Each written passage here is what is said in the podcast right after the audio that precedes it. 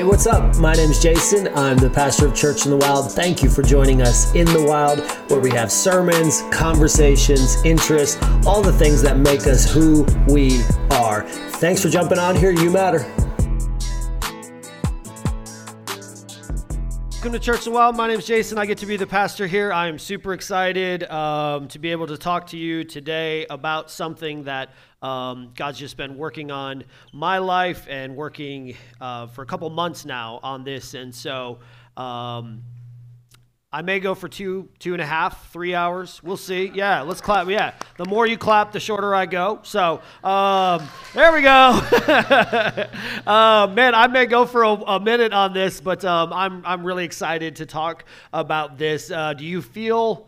healthier since we started this series. I feel healthier. Yeah, okay, we can clap for that. Good, good, good. I feel healthier. Um, I think that uh, these habits are really, really healthy, really important. And um, there is something, uh, there's something ringing up here. I don't know if it's ringing for you all, but it's about driving me nuts. So um, it's real loud in my ears. I don't know if you guys can hear it, but um, uh, they are things that I hope you're not just simply um, uh, just listening to. We uh, there's a there's a common saying in church. Uh, it's like, oh, every Sunday is the Super Bowl. Sounds cool. Not true. Uh, every Sunday is the pregame. Your life is the Super Bowl. Okay? And so uh, when it comes to sermons, uh, we have God who is our head coach. I just get to be the offensive coordinator, and we put the ball in your hands, and you run with it throughout the week.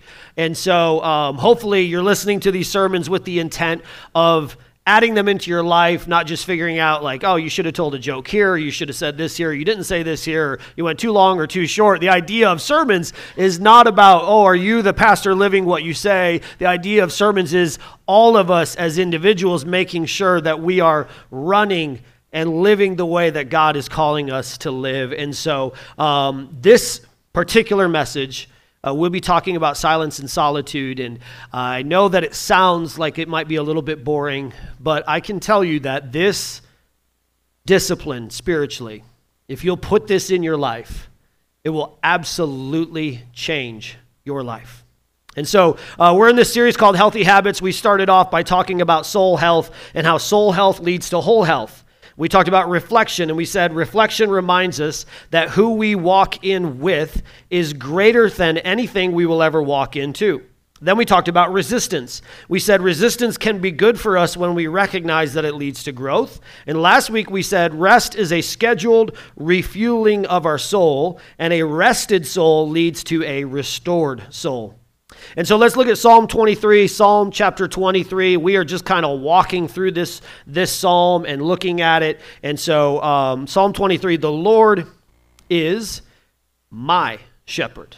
Now, if you uh, take notes or if you circle things or underline things in your Bible, uh, I, would, I would encourage you to circle that my right there. I shall not want. He makes, who does he make lie down? Who does he say right here? Me. He makes me lie down in green pastures. He leads who? Me, beside still waters. We're picking it up. We're picking it up. He restores whose soul? My soul. He leads who in paths of righteousness? Me, for his name's sake. Even though I walk through the valley of the shadow of death, I will fear no evil, for you are with who? Me. Your rod and your staff comforts who? Me. You prepare a table before who? In the presence of mine enemies, you anoint my head with oil, my cup overflows. Surely goodness and mercy shall follow me all the days of my life. I shall dwell in the house of the Lord forever. This chapter is uh, one of the most famous passages in all of the Bible. It's up there with the Lord's Prayer and John 3:16. It's quoted all the time, right? If you grew up um, and you had a grandmother your grandmother had a couch that had a lot of flowers on it. She had probably a green cigarette tray somewhere. Uh, whether she smoked or not, every grandmother has a green cigarette tray. They must have got them from the Reader's Digest or something. I don't know where they all came from. And she had on her wall a picture. There would be some sheep, or there would be, you know, a, a field, and it would say, "The Lord is my shepherd." Psalm 23. Every grandmother has one. Our parents might have had, you know, something a little bit different. Uh, a lot of the cool kids now have Psalm 23 tattooed on themselves, and they're like, "Hey, what's that? What's that mean?" And they're like, "I don't know. I just wanted the tattoo." Right? We all know Psalm 23. It's very famous. It's one of those one of those psalms that, that we grow up reading. It's one of my favorite psalms. It's very reassuring. It's very calming. It brings confidence into our life. It is um, one of those ones that we can read so much that we just think we know everything about it. Oh, yeah, I've heard you're going to talk about Psalm 23 for six weeks. I know that. Let's move on. Let's find something else. Talk about something else. Talk about monsters, you know? But there's something that I was reading in this in this uh, passage as I was going through it and studying it. One of the ways that I study for sermons is I just read the passage over and over and over and over and over and over again. One of the things that jumped out to me was he says, "The Lord is my shepherd." He makes me lie down. He leads me beside still waters, which sounds great. But it doesn't make sense if you know anything about sheep. It doesn't make any sense at all. Because shepherds don't have one sheep. David's a shepherd. He grew up as a shepherd. But yet, David would understand that if, if Psalm 23 was written the way that we would think it should be written, he would say, The Lord is our shepherd, we shall not want, because he's one of the flock of the sheep. But David says he's my shepherd. The creator of the universe is my personal shepherd. So David is saying one of two things. There's theories about this. They're both right, I think. David is either saying that He's one of the sheep, and there's this huge flock, but God and him have this personal relationship that it's almost like he's just the only one in the flock. Even though there's thousands, David has this personal, unique relationship with God. And so that even though thousands of people are being led by God, David is walking right beside him as his like one sheep that he's dealing with. Or it means that God is his personal shepherd and walking him to still waters personally. Both of them are beautiful and powerful. Every reference in Psalm 23 is personal. David continually throughout the entire chapter reminds us that his relationship is a personal relationship, almost as, God, as if God is leading him to these places of healing alone. And another interesting thing about this is where he leads him. He leads him to calm and peaceful waters, still waters. They are quiet, still places. I don't know about you, but uh, growing up, we lived on a lake, and sometimes at night, I would sneak out my window and I would go down to the dock because I wasn't allowed to be out there at night. I would go down to the dock and sit on, on the dock, and the water, the moon would shine off the water, and there would be fireflies, and the water would just calm me down. I was very anxious, and the water would just calm me down and, and reassure me, and I would just sit there and watch the moon on the water and feel so at peace. I remember. Um, I remember growing up, we had, my grandparents had a farm, and sometimes we'd be working out in the fields and there's this amazing thing of like sometimes you just catch a minute where the wind begins to blow on these tall fields and the grass begins to chase each other. And sometimes, uh, even as a kid, I would just sit there and stare at it like, wow, this is so peaceful. It's so calming. It's so relaxing. We go to the ocean a lot, my wife and I. Every chance that we can get to water, we go to water because water is calming and it's peaceful and it's, it's something that, that just relaxes us inside. I remember last year we were at Pensacola Beach. We're on, uh, the sun is setting, and you know how the, the water turns golden and then the shore kind of turns golden as well. And it was time to go. And Isla decided that she suddenly became a seagull. So she started running down the beach, flapping her wings. And she was running through this like just ankle deep water. And the sun was setting. And I was watching her and I was like, this is the most beautiful, peaceful thing I've ever seen. And then I decided that I also was a seagull. So I started chasing after her. And the two of us ran down the beach in this ankle deep water at a sunset at the ocean, and it was like so peaceful and so calming and so wonderful. David in Psalm 23 draws continual peace from the fact that God leads him in silence and in solitary places. Henri Nouwen, who, wrote, who taught at Harvard, Yale, and Notre Dame, and wrote 20 books, said, Without silence and solitude, it is virtually impossible to lead a spiritual life. Blaise Pascal, a Christian thinker in the 1600s, wrote, I have discovered that all of unhappiness of men arises from one single fact they are unable to stay quiet in their own room.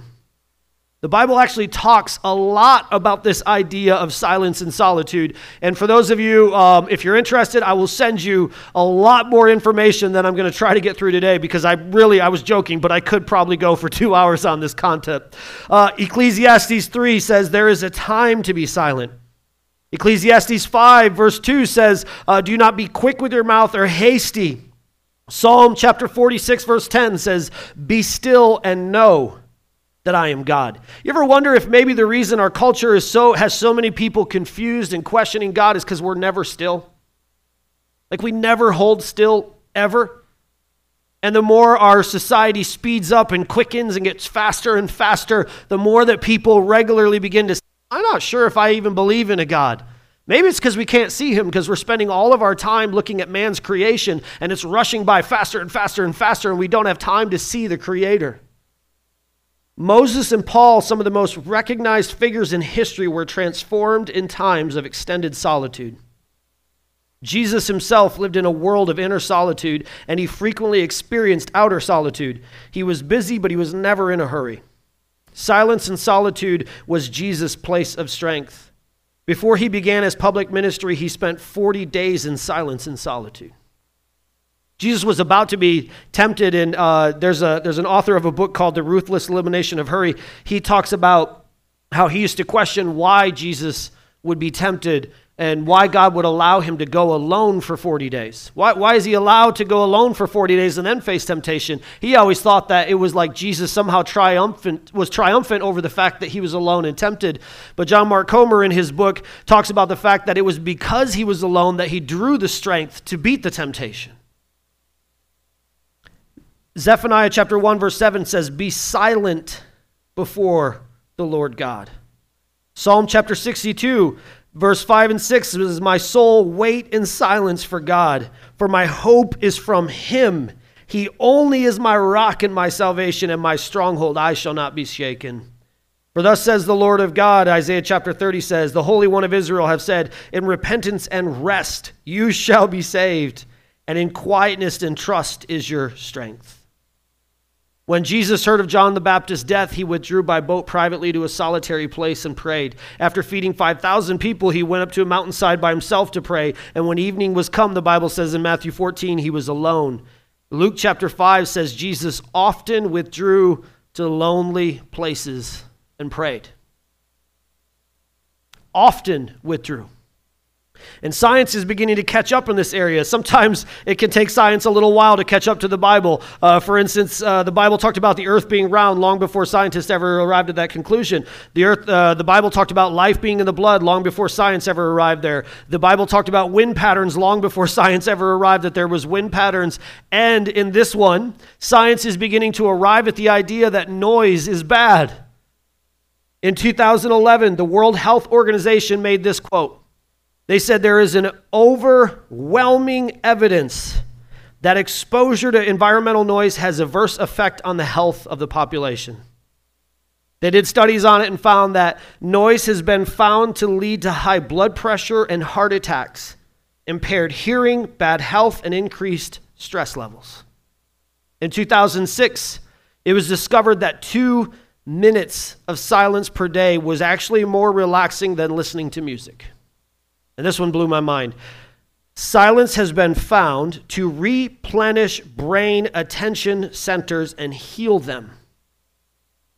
So there's this idea that, you know, I, I, I struggle sometimes with a little bit of AD&D, and there's, a, there's this idea that well because i can't deal with the, si- the silence i need stuff. I need music i need something going on around me because i can't deal with the silence. But science is now saying that silence actually heals the part of your brain that makes it so you can't pay attention.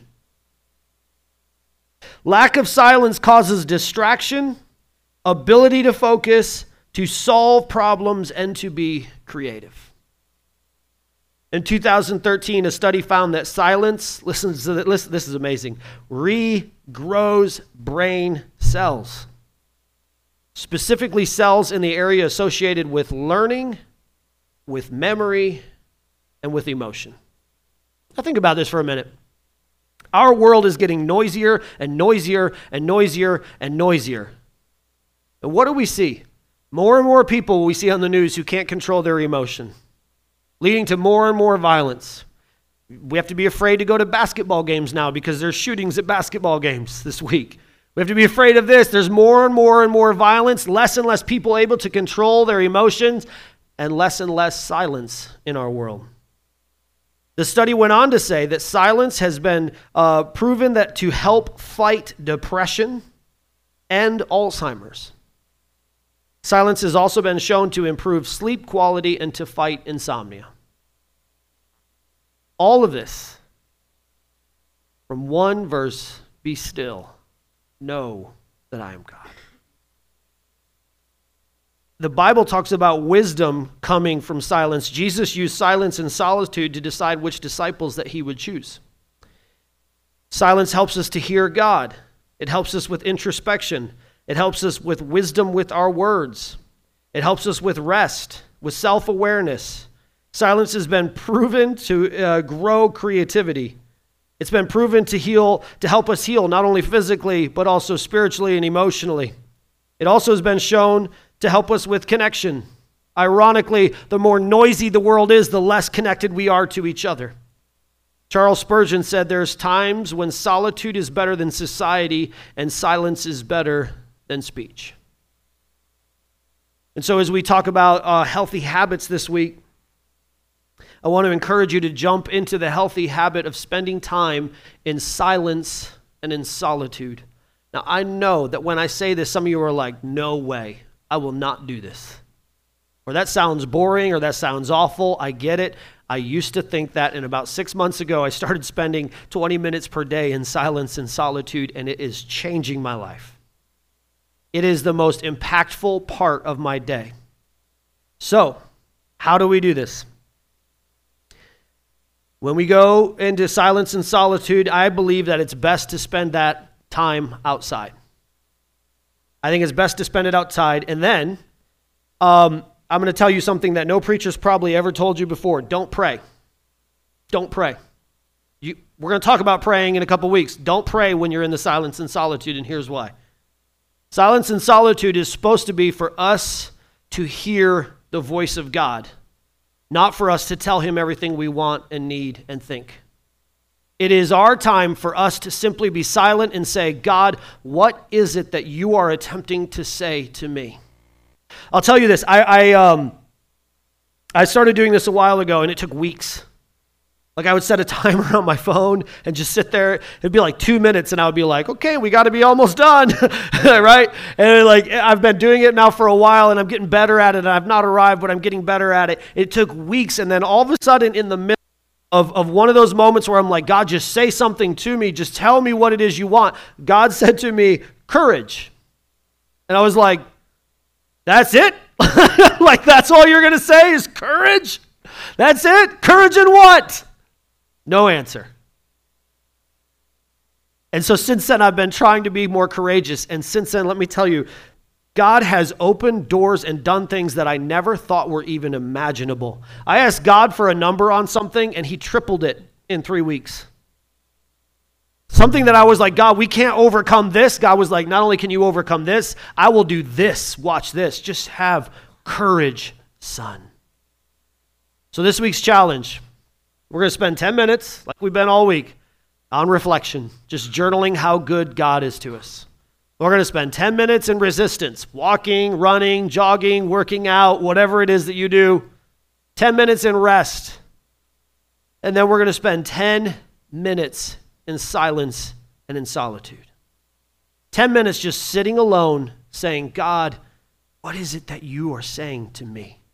What are you trying to tell me? And I'll tell you, I think this is important, and I'll tell you why. There is, um, there is this, this, this prevalent idea in our culture when it comes to prayer. And this, this idea is that uh, it's, it's, it sounds is biblically accurate in its sounding, its application is what is wrong. The sounding is, um, well, the same power that lives in Jesus is alive in you. Yes, that's true. That's awesome. That's very biblically accurate. The way it is Applied, however, becomes wrong because then it is applied, and because of that, I demand that God do this. Well, that's humanism. That's worshiping you, not God. It is my faith that is making this happen. It's not your faith that makes anything happen, it is God that makes things happen. And so we begin to take our prayers into this approach of, like, I demand that God do this. And we'll even, in the name of Jesus, you have to do this because I say it. The problem with that is Jesus said, Not my will, but thine be done. So the same power that is in Jesus is in us, yes. And we should be humble and obedient enough to say to the Father, and we are asking for your will to be accomplished. So, yes, we absolutely come with confidence, but confidence is not arrogance. There's a fine line between confidence and arrogance. Confidence says, God, I believe that I can approach you and I can speak to you and I can ask that you will do this. And arrogance says, I demand that it be done because I say it. And this leads into something called prosperity gospel. If you're curious, our church is not a prosperity gospel church. Look at Jesus. He wasn't too prosperous on this earth. Neither were any of his disciples, neither were any of the people who started the church. Most of them died broken and alone and homeless. It leads into this beautiful sounding thing of, man, the same Jesus, the power that's in Jesus is in us. And he is. And Jesus was yet willing to come humbly to his Father and say, Would you remove this cup from me? Nevertheless, it's not your will, but mine. So we want to spend 10 minutes this week simply approaching God in absolute silence and solitude. Approaching God, stepping outside his best into nature and saying, God, what is it that you're trying to tell me? I have a laundry list of things I want to tell you. You, we should have those lists. We should pray. We should ask God for things. We should talk to God about things. But spend 10 minutes per day this week asking Him what He's trying to speak and say to you. And then be silent and still and wait. And it may take months. It may take weeks. I cannot promise you that in two days God's going to give you a new gospel that you're going to write. He may, he may give you a book to write, he may not. He may give you one word after a couple of weeks, but he will begin to speak and he will begin to be real, and your soul will begin to be healed, and your body will begin to follow. And this habit, this healthy habit of silence and solitude, will begin to change things about you. You will begin to be okay alone.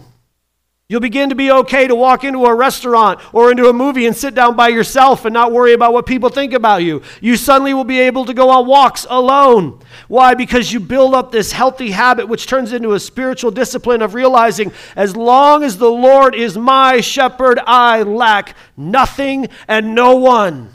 He gives me everything that I could ever need, want, or imagine. In fact, He goes above and beyond all that I hoped or imagined. He is the great Lamb of God, the great lion of the tribe of Judah who roars out to us when we are silent and when we spend time in solitude before Him. Our world is spinning faster and faster and faster, and we are hustling more and more and more, and we are working more and more and more, and we're spending less time in silence. And I want to encourage you this week to just take 10 minutes per day alone. Take your phone and get it as far away from you as you possibly can. Well, I'm going to take notes. No, you won't. You'll get on Instagram. I'm going to do this. No, you won't. I'm going to set a timer. Cool. Set the timer and go as far away from that timer as you can possibly go. Why? Why do we set timers on God, anyways? We don't set timers on how long we watch Netflix. We'll watch, we'll binge a whole show. We'll watch 17 episodes. God, you got five minutes. I'm setting the timer, God the creator of the universe who works in rhythms and habits and seasons, we give him five minutes. Hey, you got five minutes. I'm going to pray for five minutes, set my timer. I got to get to work. But we don't do that for anything else or anyone else. It's just God. And, well, we, and we don't even give him the opportunity to speak to us. We get in the car, we turn on the radio. We even have radios in our showers now. You don't need a radio in your shower. You don't need that. Be silent before God. Be still and know that I am God. I'm going to ask the worship team to come up here. I'm going to ask you to stand to your feet today. maybe the reason so many of us struggle with doubt, maybe the reason so many of us struggle with hearing Him speak to us, maybe the reason so many of us struggle with connectivity with other people, maybe the reason so many of us struggle with saying words and then later on being like, man, I shouldn't have said that, is because we're just not silent before God. We're just not willing to allow all that He wants to say to us to heal us and to solve and to grow so many areas in our life that we are lacking. Maybe it's time for a healthy habit of silence and solitude. God has healing for your body, for your for your, your heart most importantly, God is healing for your soul. Soul health leads to whole health. The silent health leads to a restored heart. So, in this moment, I'm going to ask you to bow your heads and close your eyes. We're going to sing a song here in just a minute. Maybe what you need is to accept Jesus Christ as your Lord and Savior. Maybe, like, like at times you've been struggling with, man, I don't know, I don't know, I don't know, and you haven't been silent long enough to say, you know what I do know? I do know that I need Jesus Christ to forgive me for my sins and to save me from myself and from the brokenness of this world you'd like to accept Jesus Christ as your Lord and Savior, you've never accepted Him as your Lord and Savior, but in this moment you'd say, you know what, I want to accept Jesus Christ. He is God. He's not just a good guy, He's a God guy. And I want to accept Him as my Lord and Savior, and I want to give Him control of my life. Would you just raise your hand so that I can pray for you? Raise your hand. Now, the rest of us in here, we're all believers. But like me, I think a lot of us are running, we're just running and running and running and running. We're not spending enough time in silence, listening to God. We're not spending enough time in solitude. And so, uh, if you're willing to spend 10 minutes this week, just in 10 minutes of silence, saying, God, what is it that you're trying to speak to me? Would you raise your hand so I can pray for you? Thank you. Thank you. Thank you. You can lower your hands. Let's pray and we'll sing another song. Heavenly Father, Lord, you are gracious, kind, loving, just. Lord, when we are silent, that's when we hear your roar. When we are willing to be silent before you, we hear you